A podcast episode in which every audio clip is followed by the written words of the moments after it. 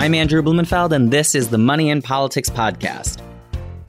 On previous episodes, we've had an opportunity to speak about polling and how campaigns can use that as a tool to make key spending decisions. But we've also talked about the limitations of that polling.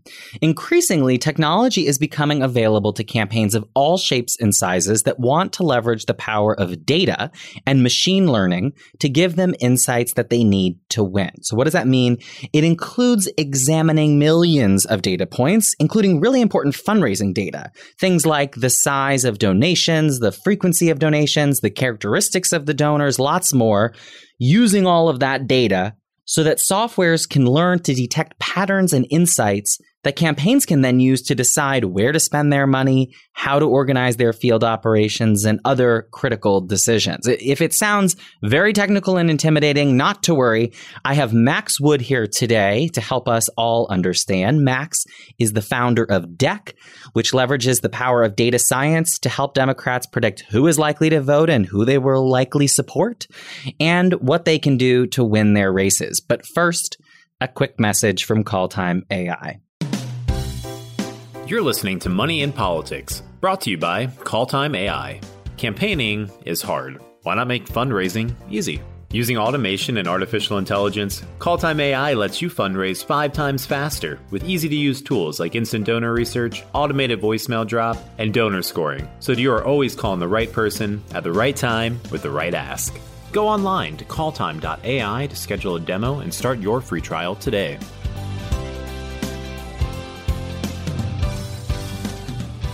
So I'm joined now by Max Wood. Max, thanks so much for being here today. Thanks for having me. Let's talk about Deck. So you founded Deck in 2015, and my understanding is that an aim of yours was to really help local and state Democratic campaigns in particular. Maybe share with folks a little bit about what motivated you to build that company and some of yours and Deck's key accomplishments that have transpired since then. Yeah, so that's all right. I guess I worked on the Obama campaigns in a few different roles and then did consulting for political campaigns. And in that role, worked on all kinds of different races and also working for advocacy programs at the state and national level and different sorts of groups trying to accomplish different sorts of things. And I think in the progressive ecosystem at that time, the idea was the Obama campaign in 2008 and 2012 worked really well. We had this organizing model that worked really well.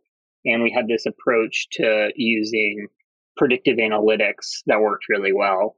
And so to solve every problem we care about, we just have to figure out how to you take those two ideas and fit them to all these different campaigns and causes and we'll succeed which might as well try it. But i think uh, what i saw when i was working with these programs that were not the obama campaign was that there was a pretty rough fit particularly on the predictive analytics side. So in a big campaign like um, the Clinton, Biden, Obama campaigns, big Senate and gubernatorial races, big national advocacy programs, and big marketing programs in the corporate world.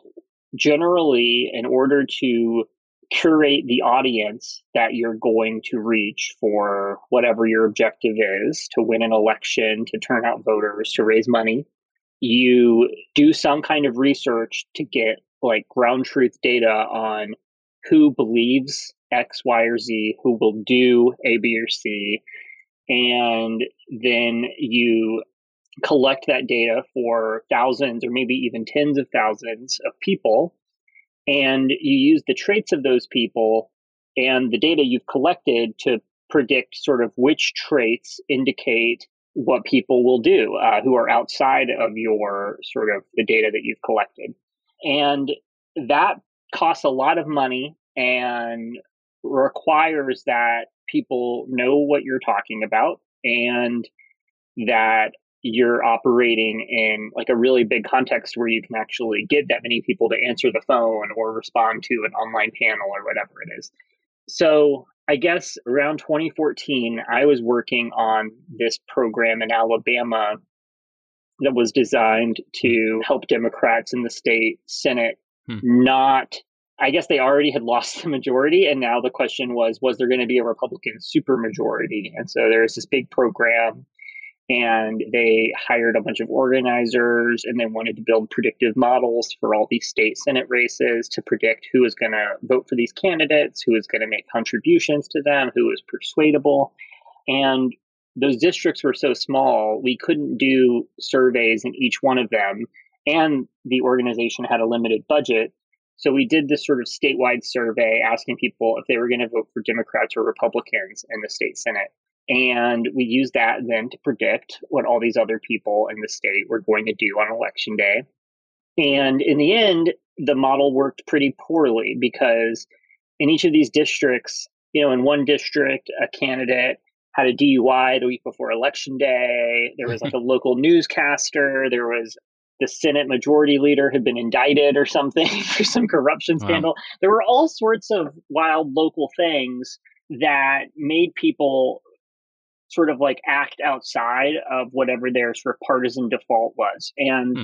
the more I look into this, the more I saw that was normal. The further you go down ballot, the more people's sort of ideological rigidity sort of wavers. And it doesn't waver enough, but it wavers some. And it makes a big difference in these races. Anywho, I, I saw that we weren't paying enough attention to down ballot races and started deck with the intent to sort of rethink how we do initially just targeting for down ballot races on the left and how we do it in sort of a smart, data savvy, tech forward way. And then also sort of how we equip these campaigns to make better decisions about how to spend their money, how to raise money, how to organize their volunteers, how to track which earned media they're getting and, and how it matters or doesn't matter. And that's Deck was, you know, Deck sort of emerged as the solution to all of those all of those threads. What were some of your approaches that helped to combat what had been the problem you were describing before with too many local variables influencing the ability of like a typical predictive model to account for like the way someone's partisanship may influence their decision to vote did it sounds like you made some progress on that question in the form of deck maybe tell us a little bit about what were some of the the innovations there that allowed you to combat that problem for down ballot races yeah. So, uh, yeah, I guess I skipped the part where we figured it out and it works, right? So, I guess the big reveal for us was that in surveys about down ballot races, people largely will say they don't know what they're going to do and they don't recognize the candidates months out. They will recognize the candidates to a much larger degree, like a couple weeks out, but people aren't plugged in on these races in June when you need to start making big decisions about resource allocation and targeting. So, the way that our models work is that we take historic data on sort of like granular small geography election results, like polling places. And we look at, let's say there's a polling place where there were 30 votes, right, cast in an election.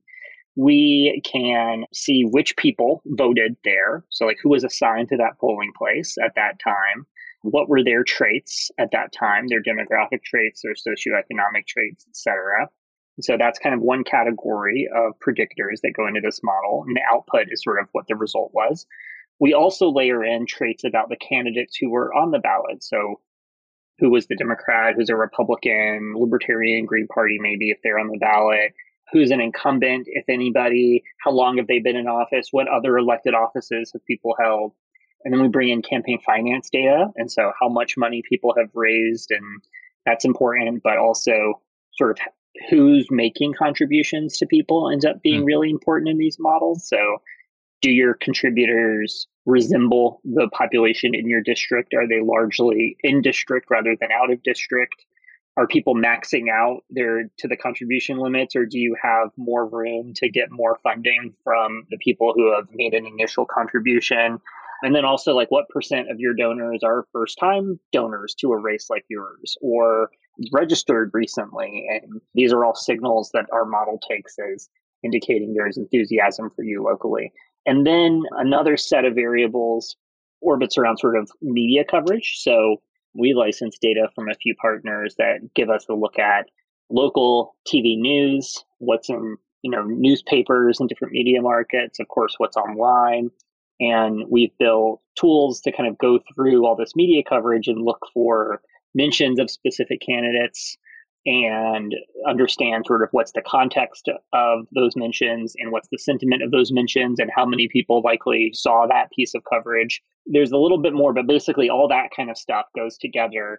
And we don't do surveys. We just take evidence from the past all around the country of how certain kinds of voters have reacted to certain kinds of candidates in certain contexts and have built a model trained on hundreds of millions of those precinct level election result records to then predict what new voters will do presented with sort of a new slate of candidates in a new context. Hmm. I have a bunch of questions about that, but let me yeah. start with the bottom line, which is how successful was that in this last cycle? That was great. Our main goal is to help people do better targeting, but you know, you can also take these scores and like roll them up into a forecast and see how that performs. So I should say on the targeting piece, one of the ways that we're able to validate it is there are candidates who are very well known, like Senate candidates and mm-hmm. high profile congressional candidates. And we'll look at their survey IDs, either from polls or we've collect, a campaign has given us their survey IDs to validate our models, or we've seen survey IDs that campaigns collecting through their field outreach. And we can validate against that and validates really well. And then in our forecast, our average error in 2020 was about three and a half percent, and 95% of our forecast fell within our 95% confidence interval. Mm. So that was good. But polling in the races that we support, we worked with about 1,100 campaigns in 2020. The polling in the races where we had access to it was off by five or six percent. And mm. so our methods, despite having no requiring no survey data, being dramatically cheaper and like updating in real time, you know, as the mm. environment changes, we're actually on average more accurate than survey based methods. Really interesting, especially given how much scrutiny surveys are receiving right now. It's a yeah. really interesting, uh, you know, sounds like the future of how to kind of keep track of these things. I want to go back to well, there's a couple pieces of that that I'd love to dig in deeper on. The first is the the fundraising piece.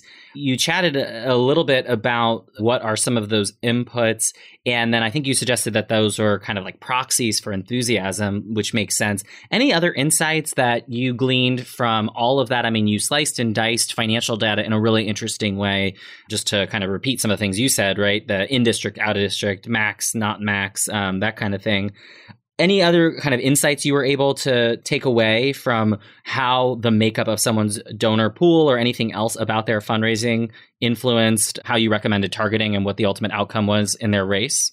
Yeah, I think contributor traits are really important. And that is hmm. especially hmm. true in primaries, right? So if your contributors are 30% 18 to 24 year olds and your district is 10% 18 to 24 year olds, you're dramatically overperforming because the model would expect to see a much lower share of 18 to 24 year olds in your, you know, among your contributors than among the electorate overall.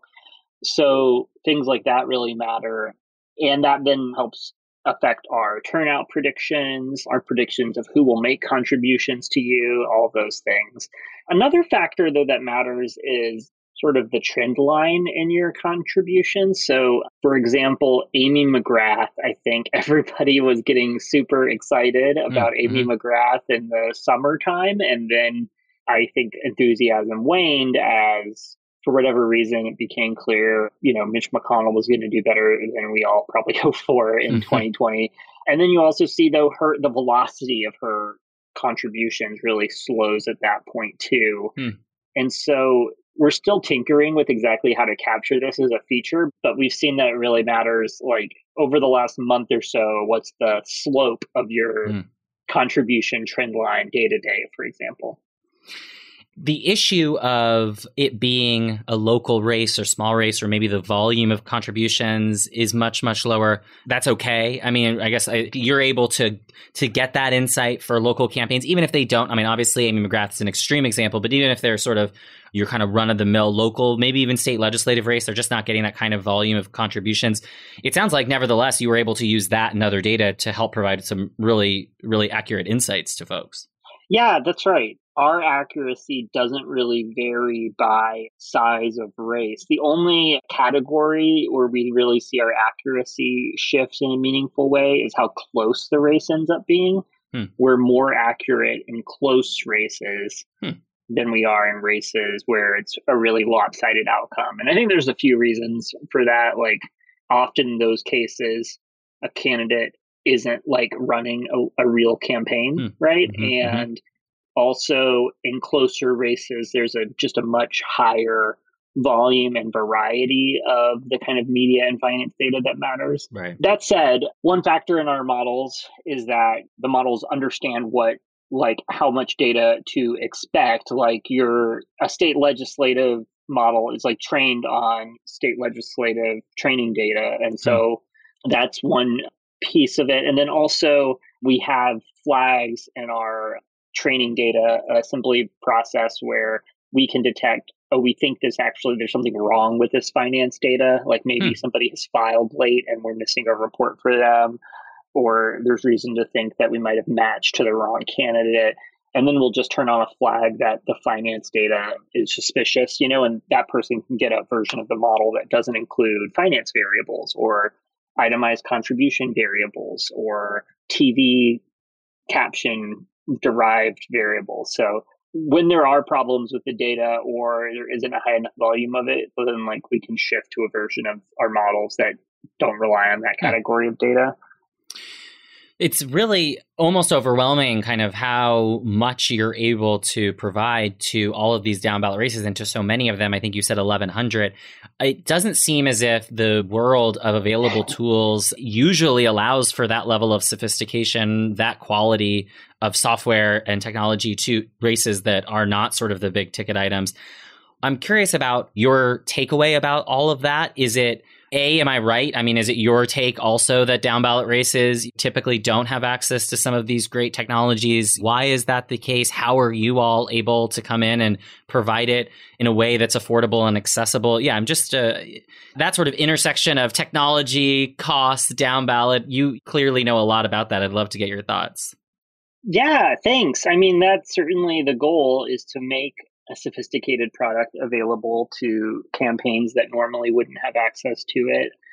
I think there are cool tools like call time i think is a really cool tool that any a campaign of any size could probably get a lot of good use out of and there are probably others i'm thinking of speak easy which helps people mm-hmm. do kind of advertising and direct mail Civitech helps people do a lot of interesting things. And of yeah. course, you know, Builder is used by God knows how many campaigns. I think, though, our North Star has always been to serve the smaller campaigns. I do think there's a business model for us that would generate more revenue and impact a smaller number of races, like a dramatically smaller number of races. Like if we just focused on providing sort of white glove service and really like overwhelming and sophisticated and like mind blowing mm-hmm. features to the presidential and US Senate like campaigns of the world or of the country.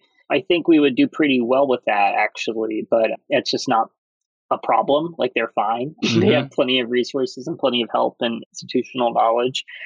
So yeah, I guess the problem isn't that it's technically impossible or impossible to sort of build a product in this space that serves these users. It's like a business problem. And it is frankly like one that's really challenging. We're still trying to figure out the right balance in sustaining ourselves as a team and charging prices that make it really easy for campaigns and organizations of, of all kinds to try us out and get comfortable with it, even though it might be something they're not used to engaging with. So yeah, I guess I don't have super eloquent thoughts other than that it's something I struggle with every day is thinking about how can we continue to make this sustainable and operate at a big scale. I guess also I'd say that we're the down ballot campaign market if you're talking about state ledge and like statewide, which is kind of where we, you know, mainly operated in 2020, it's almost a big market, but it's not. There's like 7,000 possible campaigns and a thousand end up being somewhat competitive and mm-hmm. challenged in a way that like there's like a, a campaign that could subscribe to a tool like that. And so we're trying to figure out how do we make a version of deck that's accessible to the hundreds of thousands of much mm-hmm. smaller races like people running for city council and county council and public service commissions everywhere we're actively writing code on that right now and hopefully we'll mm-hmm. have something in the next couple months but mm-hmm. something even with the state legislative campaigns is we come out of the gate explaining our models are different because of this this this methodological choice and they're like whoa whoa whoa what are you talking about models? you know, like we don't, we, they haven't had access to this stuff because right. it costs so much money. So anyway, it's a struggle for sure. Well, I appreciate you sharing that and kind of lending some insight because I know we have a lot of people who listen who I know are very involved in campaigns and on the campaign side of things, a lot of finance staff, candidates, and consultants who work in and around campaigns. And I think a piece of the ecosystem, those who work in sort of like the vendor space, trying to provide tools to those campaigns, it, they're in the business of really better understanding the nature of campaigns uh, so that they can serve them, that they can be attractive to them, so that they can kind of sell to them. But I'm hopeful that even just this conversation will actually be illuminating in the reverse, that campaigns can get a little bit of insight about the plight and struggle, if you will, uh, of trying to be a vendor serving campaigns. Because I think you raise a lot of really good points that there's, on the one hand, a really deep, authentic desire on the part of a lot of people in this space, obviously including yourself, to provide high quality services first and foremost so that people up and down the ballot ballot have access to the tools they need to run really high quality campaigns but making that work from a business perspective for all the reasons you just said can definitely be tough well, let me first say, just I appreciate all the work that you all do on that front. Thanks. Yeah. Maybe shift gears just a little bit back to the predictions piece of this, because you did just mention those models, and, and a lot of what you were sharing at the outset of our conversation was all the many interesting things that go into your models to help campaigns with their targeting and, and turnout predictions, those sorts of things. It seems, on the one hand, that campaign space seems especially ripe for the use of predictions as a technology, that there's all sorts of reasons why you might want to forecast and predict in campaigns any number of things, and that there's theoretically a lot of data to some degree available. There's all sorts of fundraising and finance data, all sorts of voter data, all sorts of media data, et cetera. And yet, it's not the most common thing to see so much predictive technology, I would say, in campaign campaign stack. Just any thoughts you have would I'd be really interested about like what do you think it takes for the political space to continue to ramp up its sophistication when it comes to leveraging machine learning and predictions within the industry? It's a great question. I don't know. I mean, honestly, when we're explaining our product to people, my first instinct is to geek out on the predictions piece, but hmm. we've seen that we just lose people when we're trying to explain our product in terms of prediction. So we first talk about the ways that you use the product. So you can use it to launch Facebook ads, you can use it to do X, Y, or Z. And then kind of if people are curious about how do I know this Facebook ad's going to the right person, we like mm. unload on the modeling piece. I think there's a couple reasons it's tricky. One is I remember coming out of the first and the second Obama campaign, it was really cool and like sexy that we were using data to predict like hmm. what people are going to, how people think about politics and using that to sort of do more targeted organizing and outreach. And now I think it's seen as very creepy and weird. and I think that that vibe is like toxic to campaigns and people who hmm. operate in politics. So I think that's one piece of it is that even predictive technology does undergird things that we do. We sort of don't want to think too much about that part of the process hmm. and hmm. advertise it as like a in the campaign world. I'm happy to talk about and advertise it and talk, uh, as much as possible. I guess as far as like what could be happening that isn't, eh, there's so much. I think one of my big pet peeves is fundraising communications these hmm. days are just brutal. These emails that come from some of these I don't want to I don't want to like you don't have to name names. We all know yeah, who you're yeah, talking yeah. about. yeah. yeah, you know, it stinks. And I like it stinks for multiple levels. Number one, I just don't like this fundraising approach that's become popular of like straight up lying to people mm. or misleading mm. them or yeah. confusing them into donating. Yeah. But also, I find it weird because these emails that say Jon Ossoff just called me last night and said that you are the number one person that has to donate mm-hmm. or else he'll quit the race. no, seriously, I'm like not the audience for that. And there's right. a lot of data that could tell you that. and number one, the fact that like I've given as much money as I can to Jon Ossoff, you know, number two, the fact that I work in politics, number, you know, like I've given money to lots of campaigns. Like there is like so much public, very easily accessible data that could make these obnoxious communications like much more tailored to what a person is going to respond to. And mm-hmm. given the amount of I mean, of course, we're doing very well on the left in fundraising these days. So, I mean, people might just be satisfied with where we are. But it feels like, given the importance of fundraising, I'm surprised people aren't doing more to customize and tailor fundraising communications. And then that brings you to this whole other thing of customizing and tailoring person to person communication. Mm-hmm. You know, there's this new thing that relational organizing is like the big thing where people mm-hmm. reach out to their friends and pressure them. I wonder how much of that though is just that you actually know how to talk to your friend, right? Yeah. Without making yeah. them feel very weird. Yeah. Cuz I've gotten campaign texts and calls that make me feel good, even though it's a stranger. And I've gotten ones that make me feel pretty weird. Mm-hmm. And so I do think there's like the targeting question, but mm-hmm. there's also the sort of how to approach somebody with your ask and make them feel comfortable question, where obviously in the marketing and corporate world, like that is like the main application of data these days is like what marketing email, what product recommendation, what design, you know, fits you, like what Instagram ads, like will you tap on? Whereas I don't think we're quite there in politics, even though we've got the targeting piece down pretty well. Yeah, the fundraising piece of that, I agree, is so interesting because, yeah, you can't imagine that there's any sort of long term success to that kind of slash and burn, obnoxious, yeah, uh, you know, approach to it, even if there may be some immediate short term return on it. And one of the things that I found interesting is the efforts to use predictions. You know, I don't really much talk about call time on this podcast, but I will for a second because you should. Fits, call time is awesome. well, it fits right here in our conversation, so I'll, I'll drop it in, which is the attention that we've paid to providing insights about the person you are about to personally call as the candidate, you see that there's a tremendous demand for that because the candidate doesn't want to get on the phone. And it, let's put it this way Jon Ossoff would never have been comfortable making that email that you received into a personal phone call to you, right? right? He would have right. never tolerated that. But when it well, goes I'm out, I'm just going to quit this race. yeah, exactly. but for some reason, if it's going to go out under his name or under his banner to thousands and tens of thousands, maybe even hundreds of thousands of people, it suddenly becomes acceptable.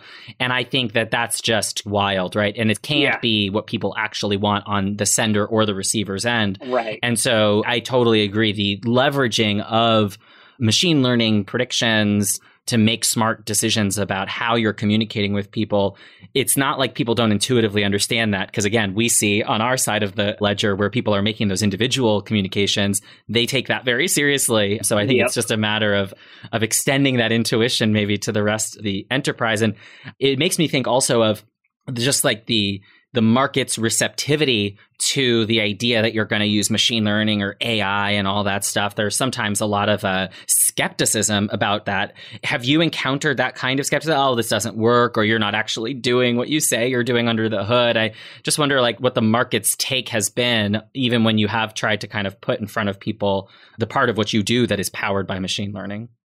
Yeah, certainly. I mean, most people don't out and say this is some like fake Theranos crap, but like I've definitely like picked up on that from some people. So we try to be as transparent as possible about our methods and about what what goes right and what goes wrong, both kind of in our sales calls and marketing conversations. And also, you know, we have a public evaluations page where we publish like every forecast we've hmm. made mm. and what actually happened when we have results and have posted public blogs that go in I think a lot of detail in terms of our you know our methods more detail than I think most organizations in our space give for that kind of thing.